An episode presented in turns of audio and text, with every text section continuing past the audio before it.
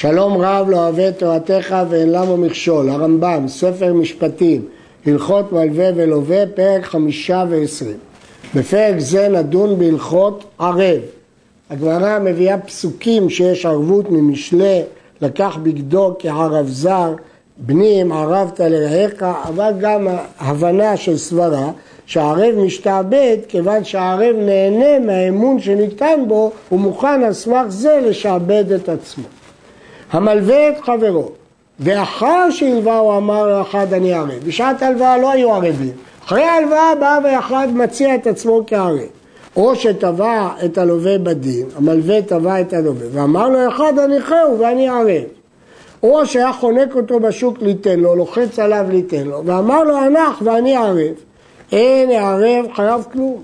כי זה לא היה בשעת הלוואה כדי לומר שהוא השתעבד, זה היה אחרי מתן מעות, אז סתם הוא אמר לו דברים בעלמא, אין לזה תוקף. ואפילו אמר אני ערב בפני בית דין, כי הערבות הזאת שום דבר לא תפס אותה, כיוון שהיא לא הייתה בשעת מתן מעות. אבל אם קנו מידו, אם עשו קניין, שהוא ערב ממון זה, בכל אלו הפנים, בין מפני בית דין, בין בינו לבין המלווה, נשתעבד, כיוון שעשו קניין. כיוון שעשו קניין, אז הערב משתעבד. אמר לו בשעת מתן מעות, הלווהו ואני ערב. משתעבד הערב ואינו צריך קניין. למה? כי בשעת מתן מעות, על סמך הערבות שלו הוא נתן את המעות. אז על סמך ההנאה שהוא שמע לו ונתן לו מעות, הוא שאיבד את עצמו. וכן אם בדין עשו אותו ערב, משתעבד אף על פי שלא קנו מידו. מדוע? כי זה כבוד לו שבדין סומכים עליו. כגון שהיו בדין רוצים לגבות מהלווה ואמר להם הלכו ואני ערב לכם, הואיל ויש לו הנאה שמינו בדין, באותה הנאה שאיבד עצמו. הנאה הזאת שווה כסף, אנשים ראו שבדין סומך עליו, זה שווה לו כסף ולכן הוא שאיבד את עצמו בהלוואה הזאת. המלווה את חברו על ידי ערב בשעת הלוואה אף על פי שהערב משועבד למלווה, למרות שגם, לא רק הלווה, גם הערב משועבד, לא יתבע את הערב תחילה, אלא תובע את הלווה תחילה. אם לא נתן לו, חוזר אצל הערב ונפרע ממנו. קודם הוא צריך לתבוע את הלווה, ורק אחר כך את הערב. במה דברים אמורים? בשאין נכסים ללווה, אז הוא יכול לחזור לערב. אבל אם יש נכסים ללווה, לא יתפרע מן הערב כלל. אלא מן הלווה. אפילו שהוא תבע את הלווה והוא לא נתן לו, לא יכול ללכת לערב, כי יש נכסים ללווה, תממש את זכותך בנכסים האלה. היה הלווה עלם, ואין בית דין יכולים להוציא ממנו, או שלא בא לדין, הוא סרבן, הרי זה נפרע מן הערב תחילה, כי בשביל זה יש ערבות, שהוא לא יכול לגבות מהלווה. ואחר כך יעשה ערב דין עם הלווה, אם יכול להוציא מידו יוציא. או ישמטו אותו בדין עד שייתן לו. אבל קודם כל הוא צריך לשלם למלווה אם הלווה עלם. אבל אם אפשר לממש את ההלוואה אצל הלווה, הערב לא, לא צריך לשלם. התנה המלווה על הערב. מראש בשעת הערבות הוא התנה תנאי. ומה היה התנאי? אמר לו על מנת שפרע ממי שירצה. אם יש נכסים ללווה, לא ייפרע מן הערב. למרות שהוא אמר, על מנת שפרע ממי שירצה, לא ייפרע מן הערב. אמר על מנת שפרע ממי שירצה תחילה, זה נוסח שלא נמצא בכל הנוסחים. אם הוא אמר תחילה, אז יכול להיפרע מן הערב. בזה הרמב"ם חולק על רבו ארי מיגש. או שהיה קבלן, אם הערב הזה קבלן, הרי זה יתבע את הערב הזה הקבלן תחילה וייפרע מהם אף על פי שיש נכסים ללווה, בגלל שהוא התחייב שיבוא אליו תחילה, או שהוא קבלן. תכף נראה מה זה קבלן. איזה הוא ערב ואיזה הוא קבלן, מי הוא הערב ומי הוא הקבלן, אמר לו תן לי ואני נותן לך, זהו קבלן, שיש למלווה להיפרע ממנו תחילה אף על פי שלא פירש.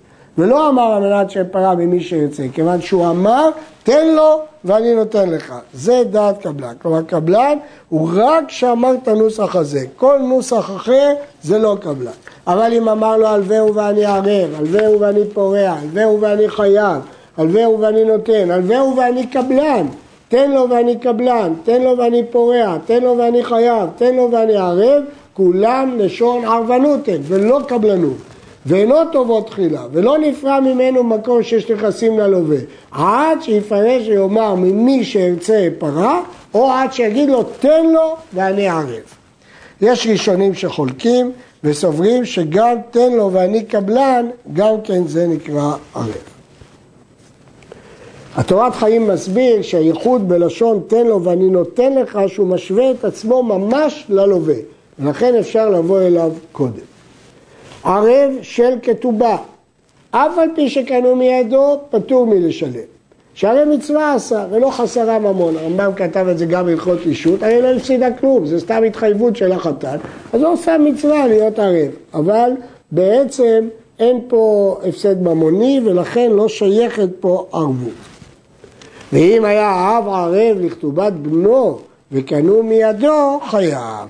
זה דין מיוחד, שאם אבא ערב לכתובת בנו, אז זה חל. אבל הרמב"ם אמר, רק אם קנו מידו. הרייבד חולק על זה, ואומר שהאבא משתעבד גם בלי שקנו מידו. וקבלן של כתובה חייב. בקבלן של כתובה, כשהוא אמר לה תינשאי לזה ואני אתן את הכתובה, פה זה כמו תן לו ואני פורע, פה האישה רק בגללו נישאת. ולכן כאן הוא ערב שחייב לשלם וישתעבד. ראובן שמכר לשמעון שדה, ובא לבי וקיבל אחריותה עליו. הוא אומר, השעבוד עליי, אני אחראי. אם יתברר שהשדה הזאת לא של ראובן המוכר, אני אפצה אותך. לא נשתעבד לוי, שזו אסמכתה היא. על סמך מה הוא השתעבד? מה פתאום הוא מקבל אחריות על דבר לא שלו? ואם קנו מידו שהוא ערב לשלט במכר זה בכל עת שהתביינו שמעון, הרי זה חייב, וכזה הוא רבותיי. אם עשו קניין סודר, הקניין חל, ואז הוא יכול להיות לקבל אחריות, וזה לא אסמכתה, כי עשו קניין, כיוון שעשו קניין זאת לא אסמכתה. וכן הערב או הקבלן שחייבו עצמם על תנאי, אף על פי שקנו מידו לא נשתמש, זה שהוא אסמכתה. כיצד? כגון שאמר לו תן לו ואני אתן אם יהיה כך וכך, או אם לא יהיה. כל זה אסמכתה, כיוון שזה לא ודאי, רק אם יהיה. שכל התולה שעבוד שאינו חייב בו, באם יהיה ואם לא יהיה, לא גמר ולא יקנה קניין שלם ולפיכך לא משתעבד. מה פירוש הדבר? אנחנו מניחים שלמה הוא הסכים להיות ערב? כי הוא חשב שכך יהיה. אז הוא אמר, אם לא כך יהיה, זה רק אסמכתא בעלמא, הוא סמך את דעתו ולכן זה לא ערבות. שניים שלוו בשטר אחד, או שלקחו מקח אחד. וכן השותפים שלווה אחד מהם, או לקח בשותפות, הרי הם ערבאים זה לזה, אף על פי שלא פרש. כיוון שהם שותפים, או כיוון שהם קנו יחד, או כיוון שהם לבו בשטר אחד, הם נחשבים ערבים אחד לשני.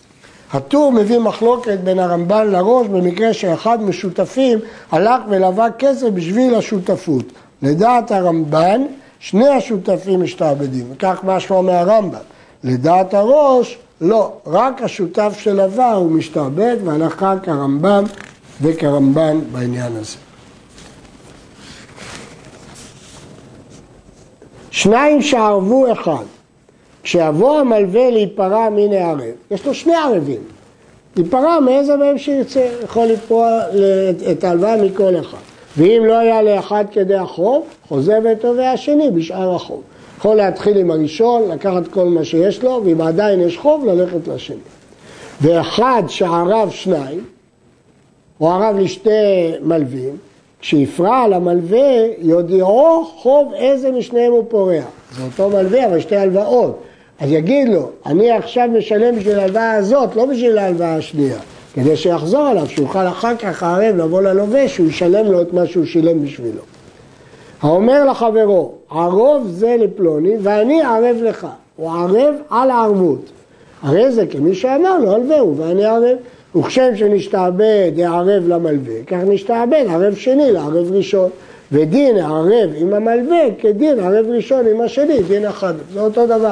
כמו שאחד יכול להיות ערב על הלוואה, אחד יכול להיות ערב גם על הערבות.